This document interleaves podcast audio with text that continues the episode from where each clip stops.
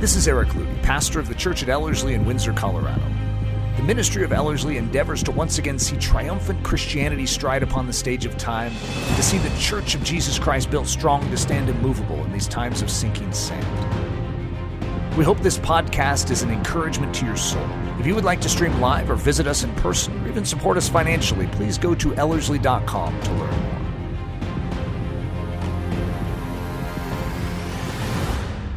So I'm doing something two straight Sundays, somewhat risky, but I like taking risk, right?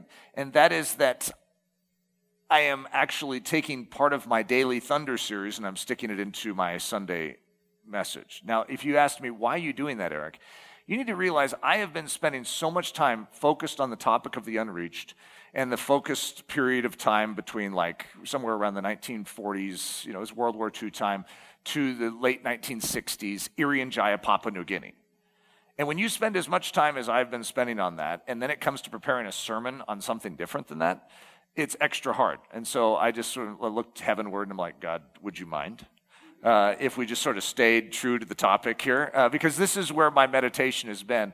And it's been exhilarating for me. And so this is part five of my Daily Thunder series. So if you don't know my Daily Thunder podcast, I'm guessing if you just, you know, Eric Ludy Daily Thunder, Nathan Johnson Daily Thunder, something like that, it's going to come up, but we do it five days a week.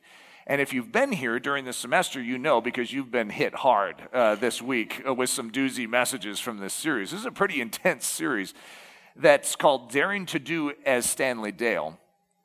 And the subtitle or subtheme is Because the Unreached can't reach themselves. And so it's this idea of just being awakened afresh in our missionary zeal as the church to remember that there is a lost and dying world out there that needs to hear Jesus. So we're going to dive into that uh, with part five, the Savior in the thicket. And this is almost, I could almost say this is like story time with Eric. I'm basically just going through story today. This is a, it's a, a very unique reflection on a theme that I have covered many times from different angles. It's just sort of a key biblical theme. And I'll explain that as I go, but when you see the, the, the, the title, The Savior in the Thicket, it sounded sort of like uh, Papua New Guinea ish, you know, The Savior in the Thicket. So that's, that's why I went with that title. But, you know, you, have heard of a ram caught in a thicket. Uh-huh. And that idea, as we're going to see in Genesis 22, is actually throughout the Bible and it's throughout history. Anyone who follows God begins to recognize that in that moment of need, God has seen ahead of time that there was something required. And He is the sort of God that supplies it. And that's what it means to be a provider. A provider. Pro means before, and it comes from the word vision, provision. Vision is sight. He sees that which we need before we get there. And in missions, this is huge. This is huge because you are going to a tribe in Irian Jaya that, for all practical purposes, seems like the light of the gospel has never been there. The light of truth has never been there, and they are living in such depravity. I mean, they're headhunting cannibals. Uh, they are Satan worshippers, if you want to say it that way. They serve the dark spirits and witch doctors rule and control the villages. Mean, superstition reigns, uh, and it's terrible. Okay, I, that's just my quick summary. It's terrible. How could God prepare that people to hear the truth when they're not even open to it? There's no light even shining there. And then, but as a missionary, you need to know that God has done a work to prepare them to receive what you have to bring. And this is part of what it means to be a missionary. You need to know that God goes before you. It's not just your own strength that's going to change them, it's actually God that does the preparing of you and them and of the response. And so, just even right now, we may not be going to the Sawi tribe in southwestern Irian Jaya, but we do have a Sawi tribe. It might be right down the road here. We have a whole bunch of people that don't know Jesus right around us right now. And they are predisposed to reject what we have to share, just like the Sawi tribe. And so, what do we need? We need a Savior in the thicket. So we're going to focus on Don and Carol Richardson, uh, who actually are going to arrive in southwestern Irian Jaya, uh, which is Papua New Guinea, just above uh, Australia. It's now part of Indonesia. In 1962, as missionaries, and they're going to go to a tribe who has never seen a tuan, which can be translated as you know the white guy, uh, right? Or uh, there, there's different translations I've heard. I'm not sure if it's just the white guy or if it's the long nose uh, white guy.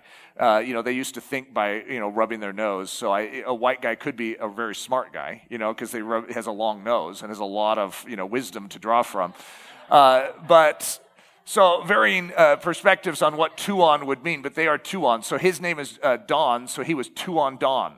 I've always thought that uh, was pretty funny. Uh, you guys didn't laugh as much on that one. Uh, so, the Savior in the thicket, the classic storyline of the kingdom of heaven. So, Genesis 22 13. Then Abraham lifted his eyes and looked, and there behind him was a ram caught in the thicket by its horns. So Abraham went and took the ram and instead and offered it up for a burnt offering instead of his son. God is going to commission Abraham to take his only son and offer him on a mountain that God would show him. And Abraham is going to obey this, as extraordinary of a task as this would be.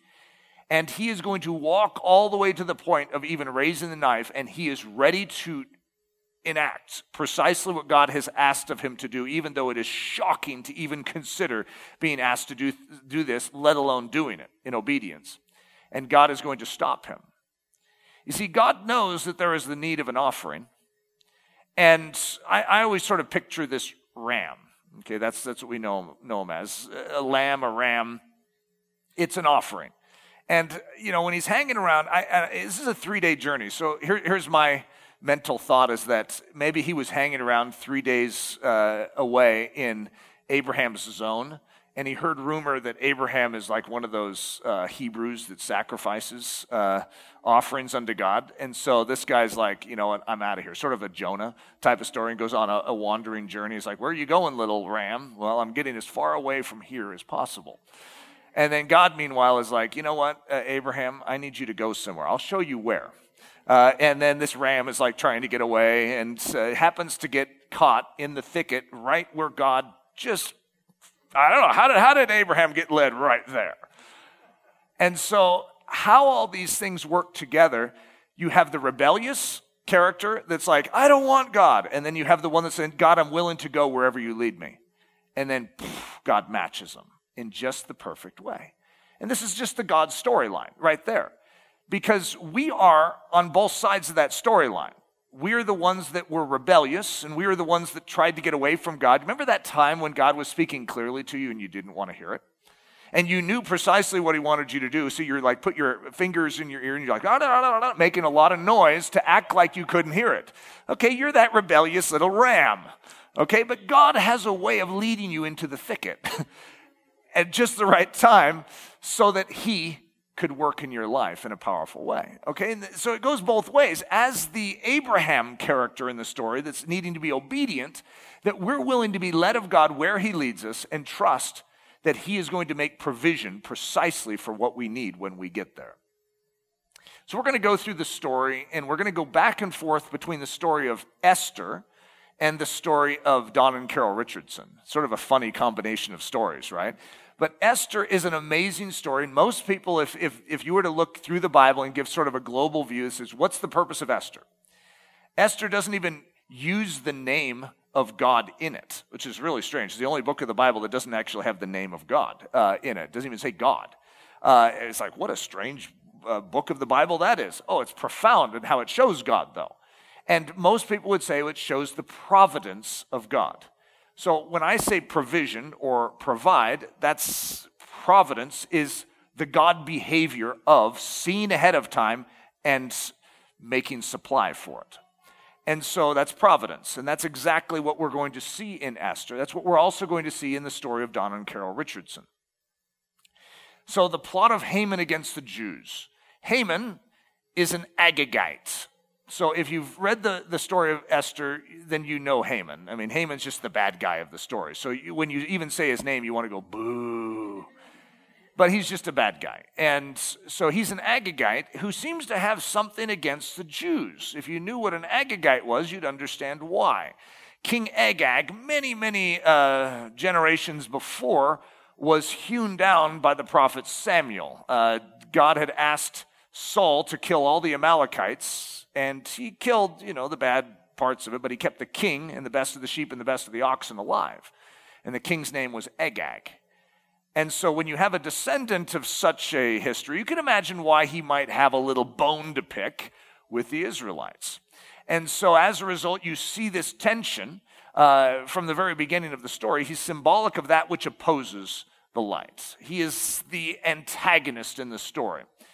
And uh, he's going to have a plot against the Jews. And so these are just some very quick insights into the story. Esther 3, verse 8 through 9. Haman said to King Ahasuerus, There was a certain people scattered and dispersed among the people in all the provinces of your kingdom. It is not fitting for the king to let them remain. If it pleases the king, let a decree be written that they be destroyed. So there is a conspiracy of darkness against the truth and against the people that adhere to the truth. And it's not just in our generation. You know, some of us are just shocked to see that people are conspiring to destroy righteousness in our generation. That's an ancient plot. And this plot line has been going on for a long time. And that's why it's important for us to remember the storyline of the kingdom. God wins. Just a fresh remembrance of that actually does help in times of ever increasing darkness. This was a time of increasing darkness. If you were a Jew hanging out in basically the great kingdom of the earth at the time, and you had the king who had all power and all authority, and when he made a decree, it was done. And he decrees that you and your family and every family you know and love and is going to be wiped out, annihilated in one day. Whew. You know, that, that's, that's a little more stiff than some of the things we're facing today. I just want to you know, remind you of that. We're dealing with a pretty uh, intense situation here. Esther 5.14, so Haman had the gallows made that Mordecai might be hanged on it. So Mordecai, you know, out of all, Haman hates the Jews. And maybe he hates the Jews even as much as he does because he really hates Mordecai. Okay, Mordecai really gets under his skin. And Mordecai, Esther, by the way, is the what? Niece? Niece of Mordecai. And so he's, he's a critical character in this whole schematic. But because of Haman's revulsion for Mordecai, he is going to build a gallows. And if you talk to Nathan, he would say the ancient uh, shape of the gallows would have been the shape of a cross. So he is going to erect something, very likely in the shape of a cross, to hang the Jew on. Isn't that an amazing statement? To hang the Jew on. And yet, if you know the story, there's a little uh, twist coming. But I don't want to give that away. No spoilers, okay? No spoilers. So Esther 4 7 through 12. And Mordecai told him, so this is uh, the informant that is going to communicate back and forth between Esther and him. Okay, so there's a problem. Haman has declared that he's going to wipe out all the Jews. And this is even before he's going to build the gallows specifically for Mordecai. It's like we have a special death for Mordecai. it's going to be the death of, as we would call it, the cross. Okay, this is, we have a special death for the Jew. And Mordecai told him all that had happened to him and the sum of money that Haman had promised to pay into the king's treasuries to destroy the Jews. He also gave him a copy of the written decree for their destruction, which was given at Shushan, that he might show it to Esther and explain it to her, that he might command her to go into the king and make supplication to him and plead before him for her people. So Hathach, who's the guy, returned and told Esther the words of Mordecai. Then Esther spoke to Hathach and gave him a command for Mordecai. All the king's servants and the people of the king's provinces know that any man or woman who goes into the inner court of, to the king who has not been called, he has but one law put all to death, except the one to whom the king holds out the golden scepter that he may live. Yet I myself have not been called to go into the king these 30 days.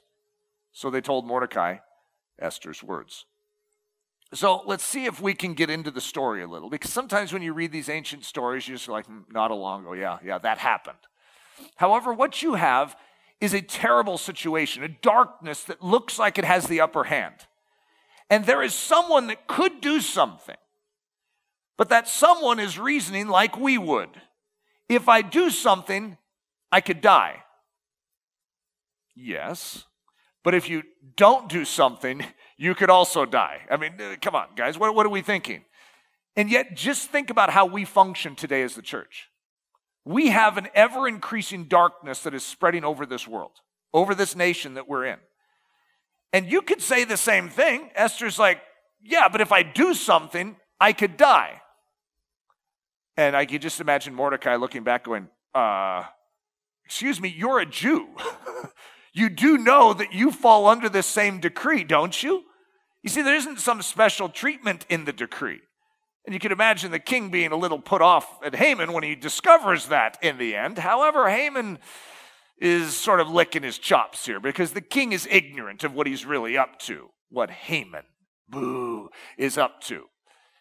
The same thing is true for us. Just imagine, you know, if you felt like if I told you about the needs in Irian Jaya, Papua New Guinea back in 1955, uh, and I'm like, look, there's a whole interior that has never been reached. We have people groups that have never heard the gospel.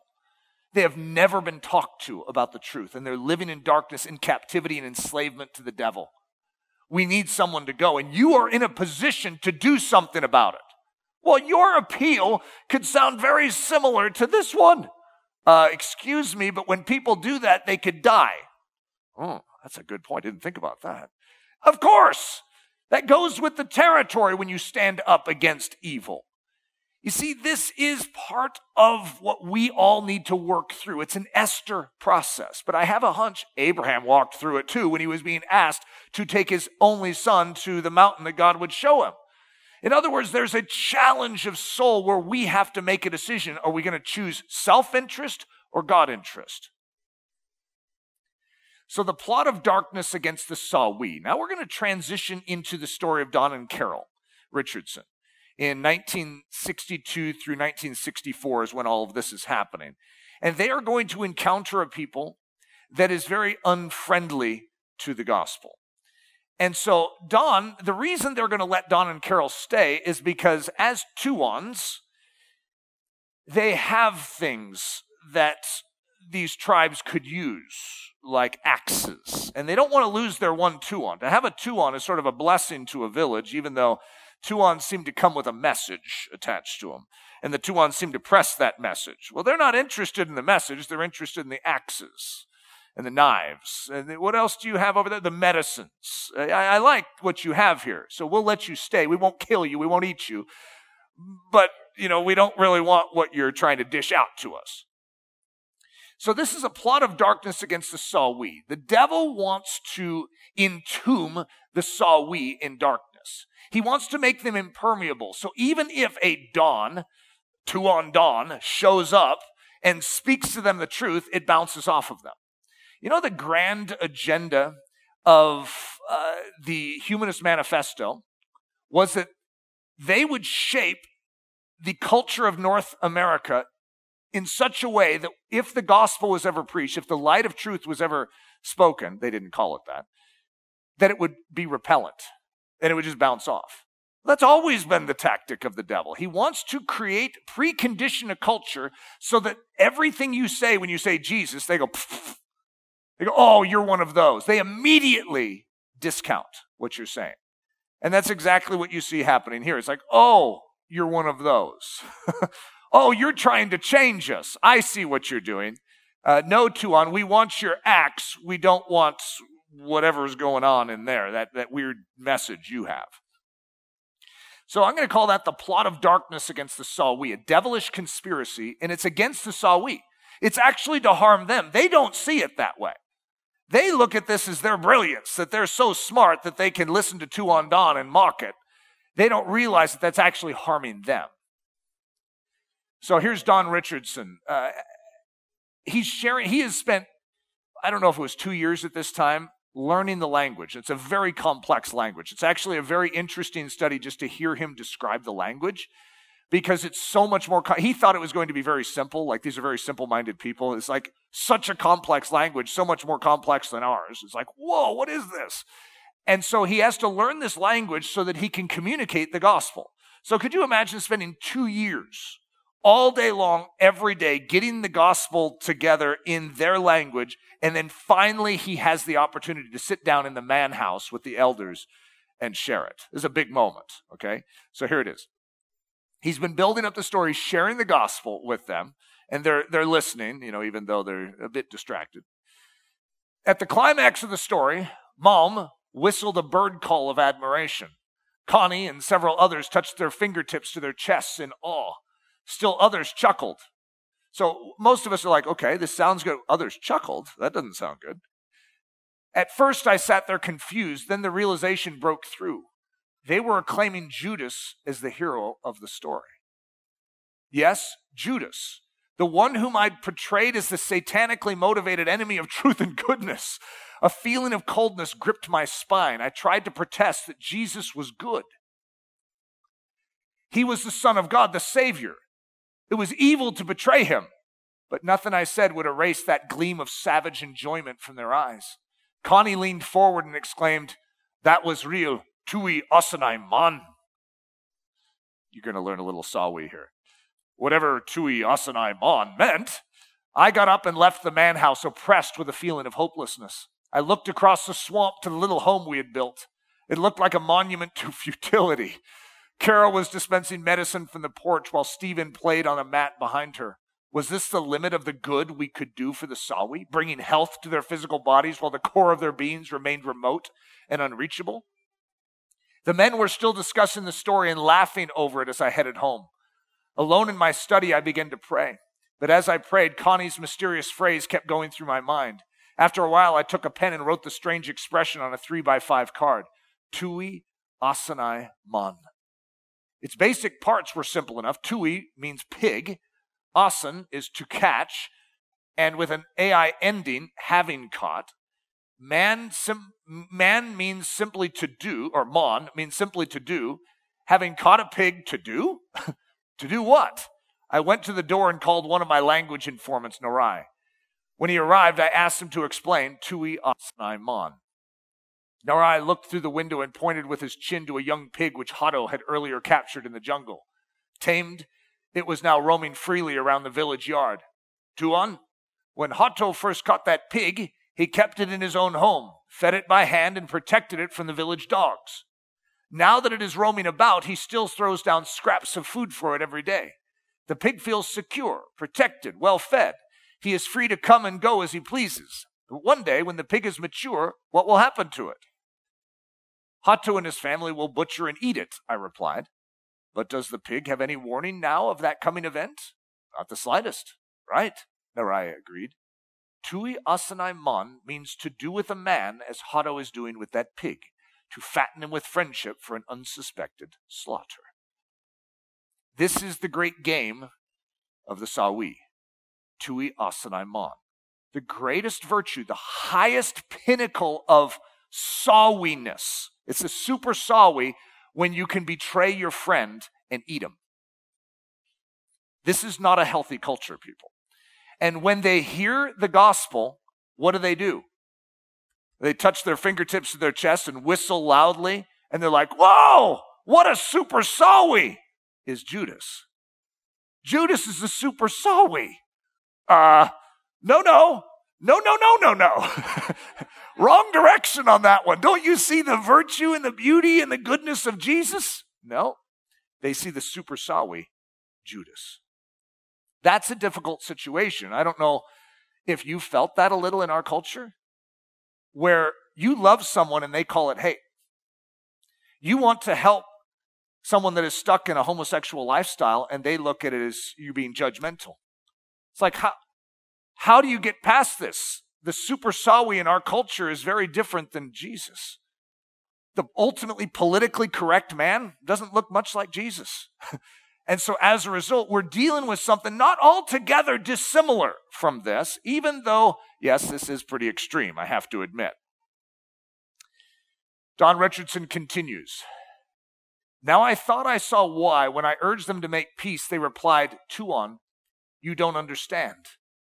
See, he is, they have warring tribes. There's three different Sawi villages that all want to have Tuan Don as their Tuan. And so they're fighting over Tuan Don. It's, humorous and terrible all at the same time.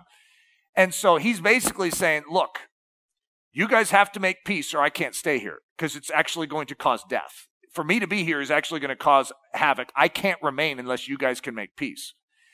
And so here's this is why he's saying, Now I thought I saw why. When I urged them to make peace, they replied, Tuan, you just don't understand. Now I understood that when treachery is philosophically justified, true peace is impossible. Long, long ago, the ancestors of the Sawi had locked the entire culture into a ceaseless treadmill of war. Millenniums later, we had discovered the ancient treadmill still turning, the descendants still wearying themselves to keep from being ground under it. I wanted to let them off the treadmill. They had been on it so long, but I could see no way. How can you have trust when anytime you have any type of friendship, you have to immediately assume they're fattening you for slaughter? And so as a result, there's no trust, which means there's no peace. It's a constant warring machine. The seeming impossibility of rescue. So sometimes God needs to bring us to that place where it's impossible. Okay, in fact, if you understand story development, like say you're a scriptwriter, one of the most important things for every movie is to bring it to the place where it cannot be resolved in any way that the audience can see. They're like hopeless. Like, oh no, everything's lost. That's actually part of the strategy. Once you bring it to the place of everything is lost, then it's extremely satisfying when everything is saved. Isn't that funny? The same is true in the kingdom of heaven. That who came up with that? whole thing. I mean, look at Jesus. He's on the cross. Your Messiah breathes his last. Oh, no. There's no hope here. Oh, but there is. You see, how can there be hope out of that? Oh, just watch. Just wait. You're going to love it. It's so good. And so, all throughout history, this same storyline seems to take place where you'll watch it, where God has to say, Do you still trust me? And it gets darker. Do you still trust me? And it gets darker. You say, Do you still, he says, Do you still trust me? It goes black. Do you still trust me? I do. And everyone around you can say, How could you trust your God? All has gone black because he is faithful. I know he has a savior in the thicket. See, I just gave away the, the whole concept of the savior in the thicket. Did I do that too too easily? Oh, was that a spoiler alert? The seeming impossibility of rescue. So Don Richardson says, I wanted to win this generation of Sawi, and I wanted to win them on their own ground and by their own fireplaces. If the gospel could not win men like Maheen, Connie, Hato, and Kigo, it was not the message it claimed to be. I was game, but I was also stymied. I didn't know how to tackle a cultural enigma like this. I headed home for lunch groaning inwardly. Lord, in all of time and space, has your message ever encountered a worldview more opposite than this one? Could there be a worldview more opposite to the gospel? And has any man ever faced a communication problem bigger than this one you've assigned to me? Leslie and I have repeated this one quote many times because that's exactly what we felt at times. And it's interesting when you hear someone actually say it, you're like, wait a minute, that's my quote. It's like uh, Elijah saying, I'm the only prophet left. All of them are dead. And God says, There's 7,000 that haven't bent their knee to Baal or kissed his feet. You see, it's often that we feel alone and that our situation is the hardest of all situations ever conceived on earth. And you have to admit, this is a pretty tough one, right? And so this could at least put your, pers- your situation into a little perspective. It's like, okay, maybe my challenge with the culture in America isn't as bad as that, but it is headed that way. See, the challenge with America is they think they know the truth. They think they know what Christians believe. That's our great challenge. Is this antithesis has grown in the midst of our culture with an expectation that if you come to them as the Christian with the gospel, they're like, oh, I already know that. Yeah, I don't need that. But they actually haven't heard it. They've never experienced probably true Christianity. And how do you get through the bubble of it? So I felt this. I have. And yet, I can understand that what he's feeling is, yeah, it's, it's, I could understand if I had given the gospel and they started cheering Judas, that would be a down, downer moment for me as a missionary. Okay, so this is the key part in the movie. This is the Rocky montage, but in, in inside of this, now Rocky, is, I'm not trying to promote the idea of you going out and seeing the movie Rocky. It's just I grew up with that one montage scene where Rocky always has to go through his training moment, and that's when the good song comes on too. Uh, and when I was young, it was Eye of the Tiger. You know, and I actually got it on the piano when I play it, I sing it. Uh, it's the Eye of the Tiger. And I'd really get into that. Uh, and so this is that montage scene in the movie where it's, I call it beat the body into subjection. This is when he's doing his sit ups and he's punching, you know, punching like meat in the locker. You know, this is as a as a man. I don't know if the girls like those scenes, but as a man, you're like, yeah, yeah, yeah. Uh, but this is what each of us has to go through to break through that Esther moment where it's just like, but if I go in, I die. But if you don't go in, you die. You see, this is the gospel. We're trying to hold on to our life, and God says, if you spare your life, you lose it. If you hold on to your life, you lose it. So what should you do? What is the most reasonable thing to do with your life in light of the kingdom realities? Give it up. Trust it to Him. He cares for it. He's not going to waste it. And if, like Shadrach, Meshach, and Abednego, if I die, I die.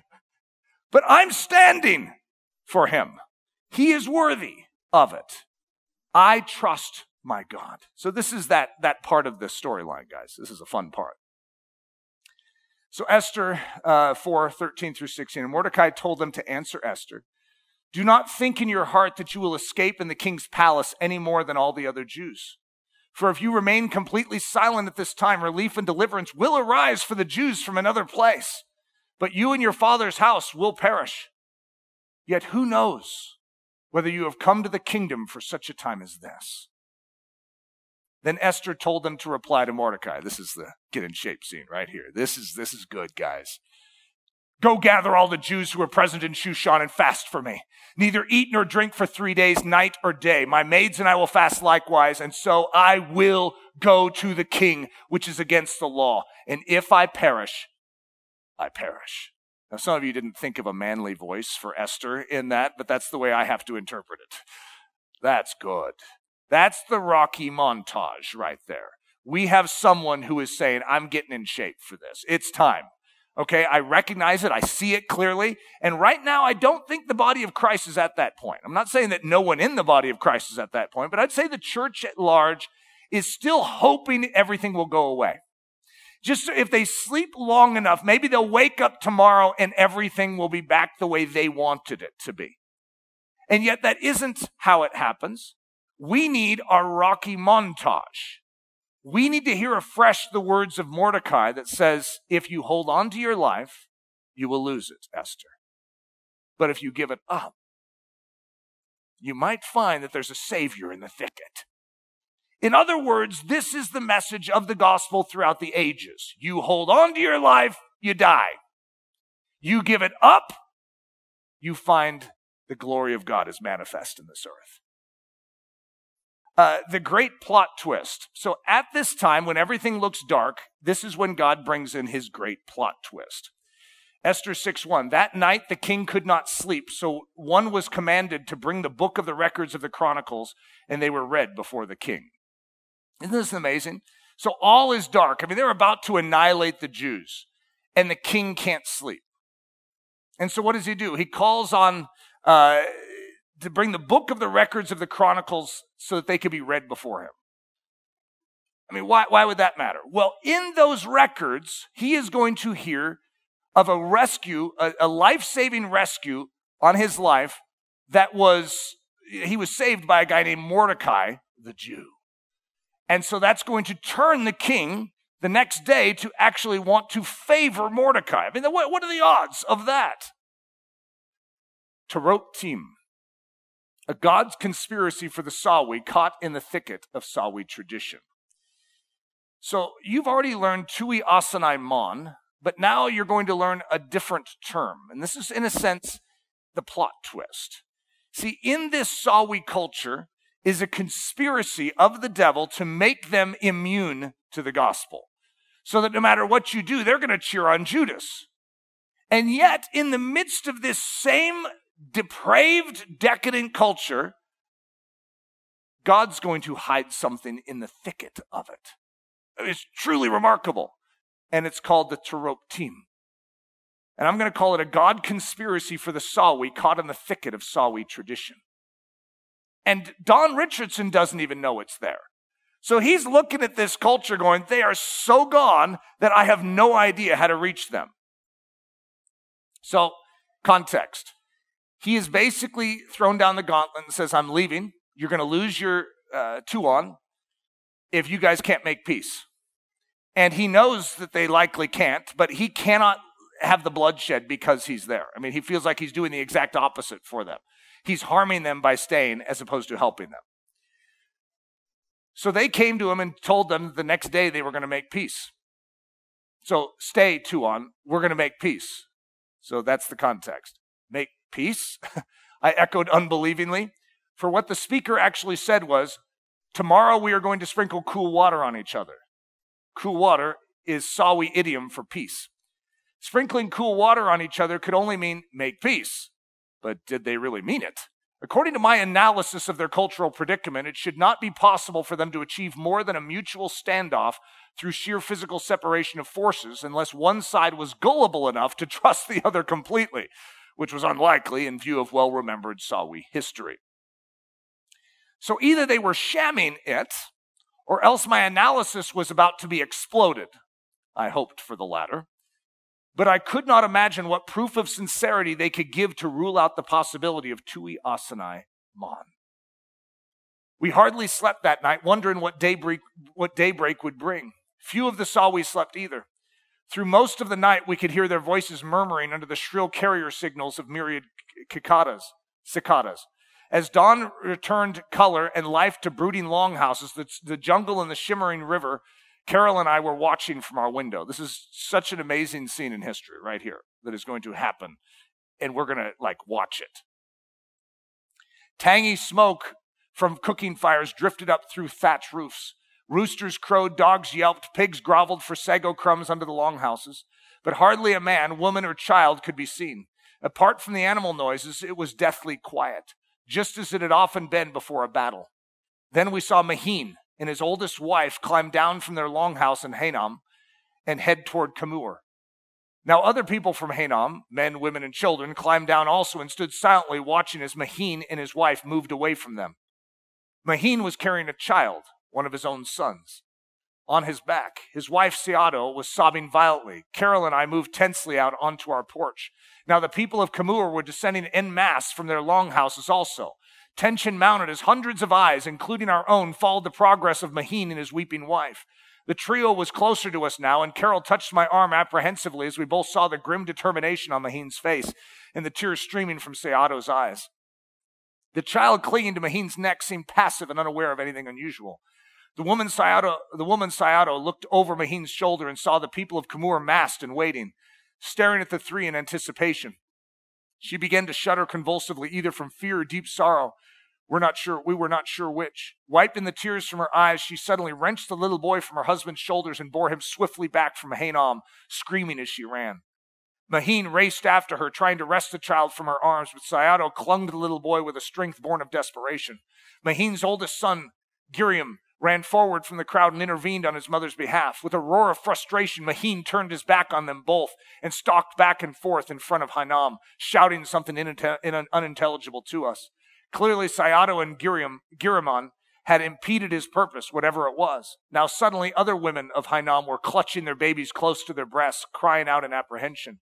Men were running back and forth, gesturing, shouting. The village was in turmoil. A loud shout from Kamur drew our attention. Something was happening in the center of our village.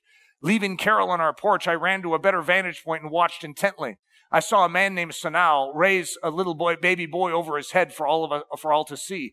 Then his features contorted with unspeakable anguish. Sanao handed the child to his brother Atai. I can't bear to hand him over myself, he cried. Atai, you do it for me. Atai took the baby and strode purposely toward Haenam. But Sanao, the father, could not turn his eyes away from the helpless form of his baby son. The baby was like a powerful magnet drawing him, eyes brimming with tears, fingers writhing in despair. Sanao suddenly leaped toward the child, shouting, I've changed my mind. I can't let him go. Sanao snatched his little son out of Atai's arms. No one seemed to blame him, but neither did the uproar cease. Strange opposing forces of attraction and repulsion were building up an incredible tension between Haenam and Kamur. From my vantage point between the two villages, I could feel those forces crackling around me with an almost physical violence. The hair on the back of my neck began to crawl as I observed both villages in complete turmoil, as if travailing over some momentous plan that couldn't quite come to birth. Then out of the corner of my, the, I'm guessing it's supposed to be corner, out of the corner of my eye, I half noticed a husky Kamur man named Kayo turn away from the crowd and climb up quickly into his longhouse. Kayo's heart was pounding as he slipped away from his wife, Wumi, and ascended the stairpole into his home. Maheen had failed. Sanao had failed. Both Maheen and Sanao had many children, yet neither could bring himself to give even one. Kayo had only one child, six month old Biakadon, lying there on the grass mat. Kayo approached the baby tensely, his heart wrenching within him at the thought of what he was about to do. Biakadon looked up at his father and smiled in recognition. He doubled his tiny brown fists and waved his arms in anticipation of being picked up. It's necessary, Kaio reminded himself. There's no other way to stop the fighting. And if the fighting does not stop, the Tuan will leave. Kaio reached down and picked up Biakadon. Alone in the empty longhouse, he held the soft, warm, gurgling body of his son close to his chest one last time. He thought of the grief his deed would bring to Wumi, but there was no other way. Kaio looked toward the bright doorway at the far end of the longhouse and began to walk toward it, his limbs trembling, his visage contorted by the conflicting emotions raging within him. Biakadon's mother, Wumi, stood in the midst of the jostling, shouting crowd, absorbed in the common suspense of wondering whether there would be peace or not. Naturally, if anyone would bring himself to the point of handing over a child, it would be someone who had many children and therefore would not miss would not miss one of them too badly. That was the reason it was out of the question for Wumi and Kaio to consider giving Biakadon. But, she wondered, where is Kaio? He had been standing right there beside her a few moments before. With a twinge of unease, Wumi's black eyes flashed toward the longhouse, just in time to see her husband leap down from the far end and begin running toward Haenam with Biakadon in his arms. For a moment, Wumi stood frozen with shock and disbelief, telling herself it was only a coincidence that, that coincidence that Kaio was heading that way with Biakadon. Then suddenly the knowledge that it was not a coincidence struck her with crushing weight. Wumi screamed and ran after Kaio, pleading with all the force of her soul. But Kaio never looked back. His broad back kept growing smaller with distance as he raced ahead of her. Wumi felt her feet sinking in the mire of a small bog. In her anguish, she had missed the trail. There was no hope now. He was too far ahead. He had almost reached the waiting crowd among the Haenam longhouses. Even the hope that at the last second he would turn back of his own volition was gone. With a piteous cry, Wumi let herself collapse into the slime in which she had become mired. Writhing uncontrollably, she kept repeating plaintively, Biakadon, Biakadon, my son. Kaio is actually going to hand over, he's going to pick a man and hand over Biakadon to him. And there's going to be a vow between them. And then one of the uh, the other tribesmen from the other tribe, the competing tribe, is going to take one of his sons and hand it over. And they're going to literally call each other by each other's names now. Biakadon and Mani, meanwhile, were carried up into the manhouses in their respective adoptive villages to be decorated for a peace celebration. It was the first time I could recall seeing so many Sawi men gathered together without a single weapon of war on their persons. While the babies were being adorned, young men stuck feathers in their hair, brought out their drums, and began to dance. I managed to draw one of them aside. I had some questions to ask. The young man's, man's name was Ari. Exuberantly, he explained what had taken place. Kaio has given his son to Haenam as a Tarop team, a peace child, and Maheen in return has given a Tarop team to us. Why is this necessary? I asked. Tuan, you've been urging us to make peace. Don't you know it's impossible to have peace without a peace child? Don Richardson continues. What will happen to Biakadon and Mani? I asked. Will they be harmed? I was still on guard lest the joy these unpredictable people were expressing was only a deceptive prelude to human sacrifice. Or in case later, if someone violated the peace agreement, Biakadon and Mani might be slaughtered as hostages. Ari hastened to reassure me. They will not be harmed, Tuan, he said. In fact, both our villages will guard the lives of these Tarop children even more zealously than they protect their own offspring. For if Biakadon dies, Kamur will no longer be bound to a peace agreement with Haenam. And if Mani dies, Haenam will no longer be bound to a peace agreement with us. I was both relieved and concerned. Relieved to know that the two babies were in no danger of mistreatment. Concerned because with infant mortality rates so high, the peace that had just been purchased at such high cost and human feeling could be lost before it had barely begun. An accidental fall into the river, a chance encounter with a death adder, or a sudden attack of cerebral, cerebral malaria, and the awesome sacrifice would be rendered invalid. The parental agony ineffectual. So I mused, this peace depends upon the continuing life of the peace child involved. Among the Sawi, every demonstration of friendship was suspect except one. If a man would actually give his own son to his enemies, that man could be trusted. That and that alone was a proof of goodwill no shadow of cynicism could discredit. Are you guys seeing it yet? Do you see the Savior that is caught in the thicket of the Sawi culture? And everyone who laid his hand on the given son was bound not to work violence against those who gave him. Haman hangs on his own gallows. That which the enemy contrives and builds to destroy the people of God, to destroy the truth of God, actually becomes the very weapon that God uses to turn the tide. It's the plot twist. Think about the cross. The cross is a weapon developed by evil people. Satan is going to enter Judas, it says. Satan is going to conspire to move Judas unto a place of betrayal. This is a work of the devil. Everything about it is a conspiracy against the Son of God to destroy him, to wipe him out. And yet, the very weapon that is being masterminded by the enemy is going to crush the head of the one that's masterminding it. That's the realities of the gospel right there. That storyline is the same storyline throughout the Bible and the same storyline right now. That even though it may look as if the enemy has the upper hand, God is ultimately going to crush the enemy's plans. There is a plot twist. There always is. One of the illustrations I gave this last year was the boxing uh, analogy. And that is you have the young boxer and you have the seasoned boxer. And the young boxer comes out and he sees this old man, and he's like, Boy, uh, old man, your time is over.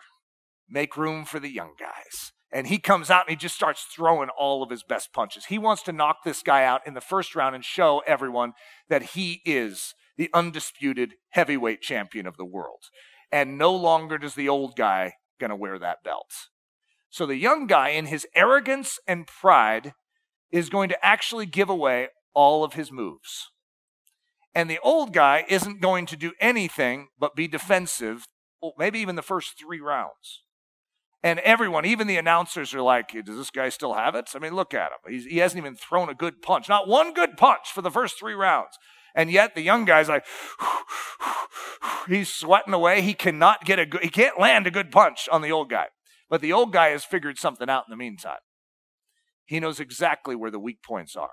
And a counterpunch is what the old guy is preparing for. And that is when the young guy overswings because he's overconfident, the old guy is waiting. And at the perfect moment, he might only get one punch in the whole bout. Boom! He knocks him out. And then he looks, stands over the young guy, and says, uh, You're messing with the wrong guy. See, God is the old boxer. And at times it may look like maybe he's grown tired. Maybe he's grown a little feeble because this young boxer's coming out and making a whole bunch of noise. But the young boxer's giving everything away. And the very efforts of the young boxer are going to play against him in the end. Haman hangs on his own gallows. Esther 7:10. So they hanged Haman on the gallows that he had prepared for Mordecai. Then the king's wrath subsided. The book of Esther is a picture of the gospel. It just is. Everything about it is a picture of the gospel, and it is profound. Don Richardson. This is a key moment in the story, and it's really beautiful. Now, as I climbed up into the Haenam Yahweh manhouse, I felt again a wave of that bracing excitement, which was more than just my own. You see, he has been preparing for months now to make a fresh presentation of the gospel based on what he has learned in and through this. And here it is. He says, You saw how horrified I was when Kayo gave you Biakadon, I said, snapping alternative, alternate fingers as a saw we do at a point of tension. When I saw Wumi writhing out her sorrow in the mud, I was almost ready to rush in among you, seize Biakadon, and give him back to his mother. Maheen, Mahor, and others sat in silence, tracking my line of thought. I kept saying to myself, Oh, that they could make peace without this painful giving of a son. But you kept saying there is no other way. I leaned forward and placed my right hand palm down on the sago frond floor. You were right. Every eye in the manhouse was fixed upon me. When I stopped to think about it, I realized you and your ancestors are not the only ones who found that peace required a peace child. Myokadon, who's the clean white spirits, it's the name for God in the Sawi language that Don came up with. Myokadon, the spirit whose message I bear, has declared the same thing. True peace can never come without a peace child. Never. Somehow the Sawi had forgotten the formality of repeating everything I said. It didn't seem necessary now. They had stopped thinking of me as a visitor in their manhouse. Because Myokadon wants men to find peace with him and with each other, he decided to choose a once for all Tarop child good enough and strong enough to establish peace, not just for a while, but forever. The problem was, whom should he choose? For among all human children, there was no son good enough or strong enough to be an eternal Tarop. I paused and searched their faces. Their curiosity level was rising. Whoever did he choose? asked Maheen, toasting a stick of beetle grubs over his cooking fire. I answered with another question Did Kaio give another man's son or his own? He gave his own, they replied. Did Maheen give another man's son or his own? I gave my own, he replied, remembering the agony. So did God. I exclaimed, following suddenly on Maheen's reply and then looking sideways at the wall, a gesture meaning, think about that. I continued, like Kaio, God had only one son to give, and like Kaio, he gave him away. The child you gave, Maheen, was no cast off you wanted to get rid of. He was your beloved son. But the son God gave was even more beloved. Maheen twitched his nose, a way of saying, I understand. I have noticed how you respect words passed down from the ancestors. Hear now what ancestors of the Tuans say about the Tarop child from God. I opened an English Bible and translated part of Isaiah's prophecy into Sawi. Unto us a child is born, unto us a son is given, and the government shall be upon his shoulder, and his name shall be called Wonderful Counselor, the Mighty God, the Everlasting Father, the Prince, Tarop of Peace.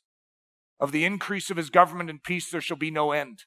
And again from John's Gospel For God so loved the world that he gave his only begotten Son, that whoever believes in him should not perish but have everlasting life.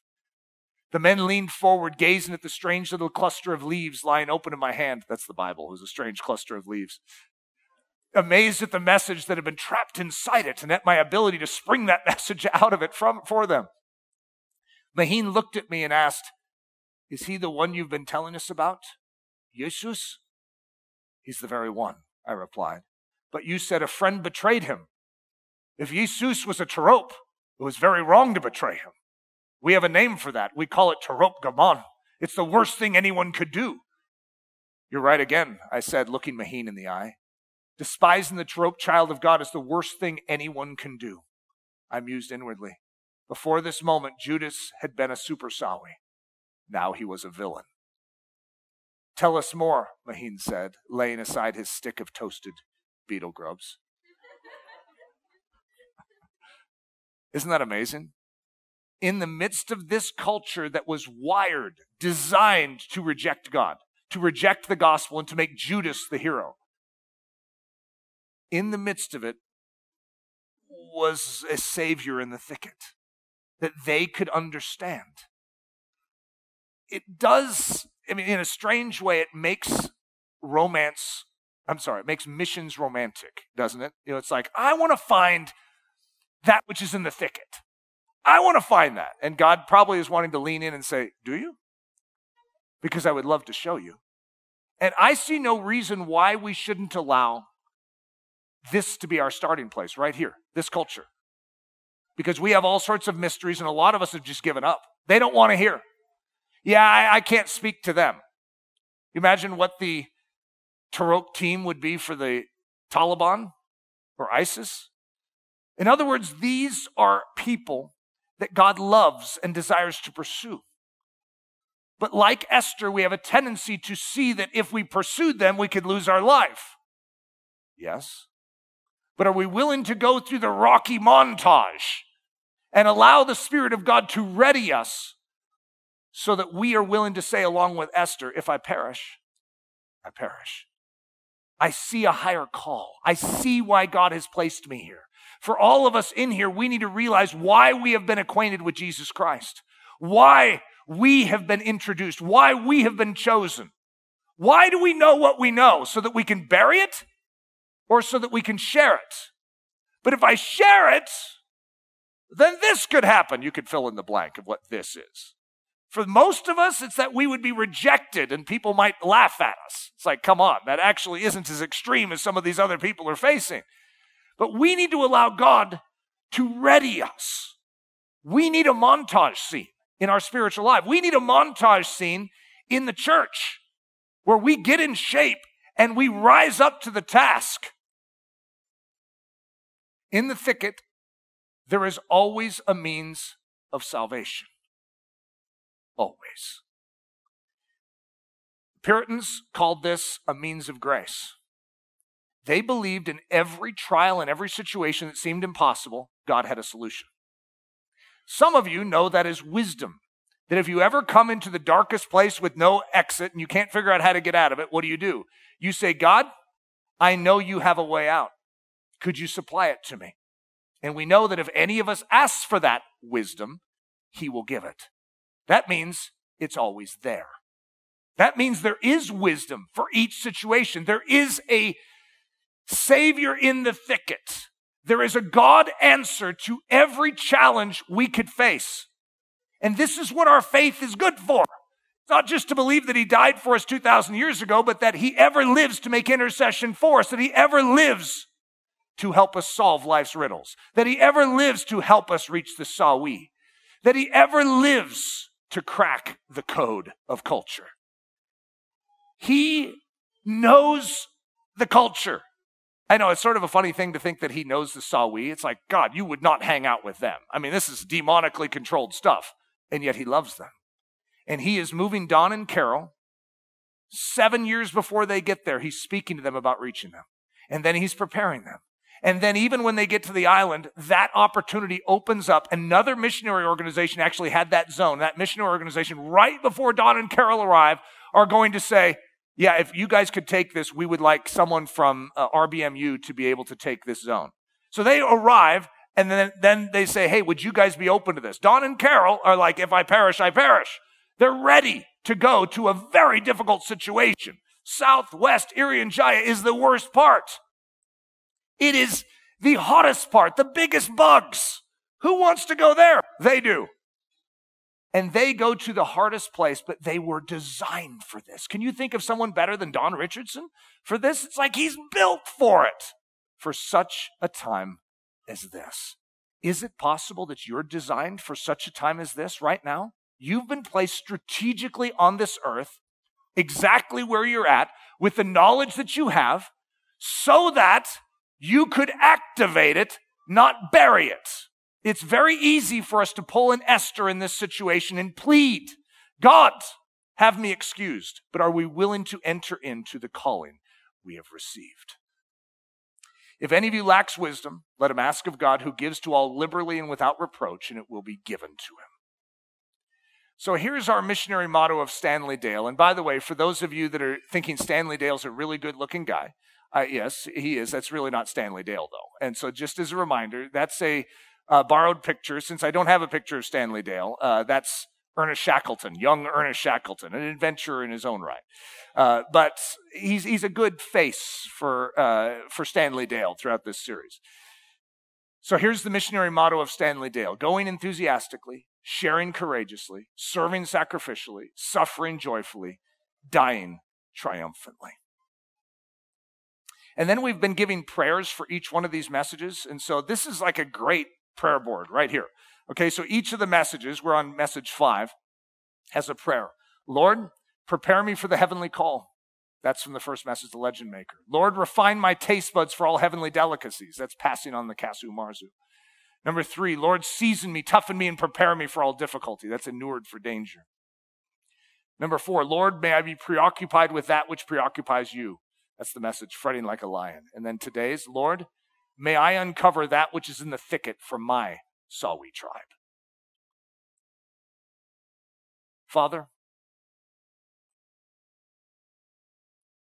I pray that you would awaken us and stir us unto action. Do not let the moss grow on our souls. may we not try and justify our inactivity, but Lord, may we be moved out of our lethargy into a place of activity. Lord, you are faithful and true, and we stand back in awe and wonder at your ways. Hang Haman on his own gallows. Bring the plot twist, Lord. Bring the counterpunch. Lord, awaken your church, your sleeping giant. Lord, and may there be a response in this hour. We ask this in the name of Jesus. Amen. This message was brought to you by the team at Ellerslie Discipleship Training. At Ellerslie, we are laboring to rouse the Church of Jesus Christ out of its lethargy and build brave hearted Christians for such a time as this. Listen to our weekend message live at 9 a.m. on Sunday mornings, or join us for Daily Thunder Monday through Friday at 8:15 a.m. For more information, go to live.ellerslie.com. We invite you to visit us at the beautiful Ellerslie campus in Windsor, Colorado for a day, a week, or an entire season of gospel centered spiritual training. Learn more at Ellerslie.com. Thanks for listening.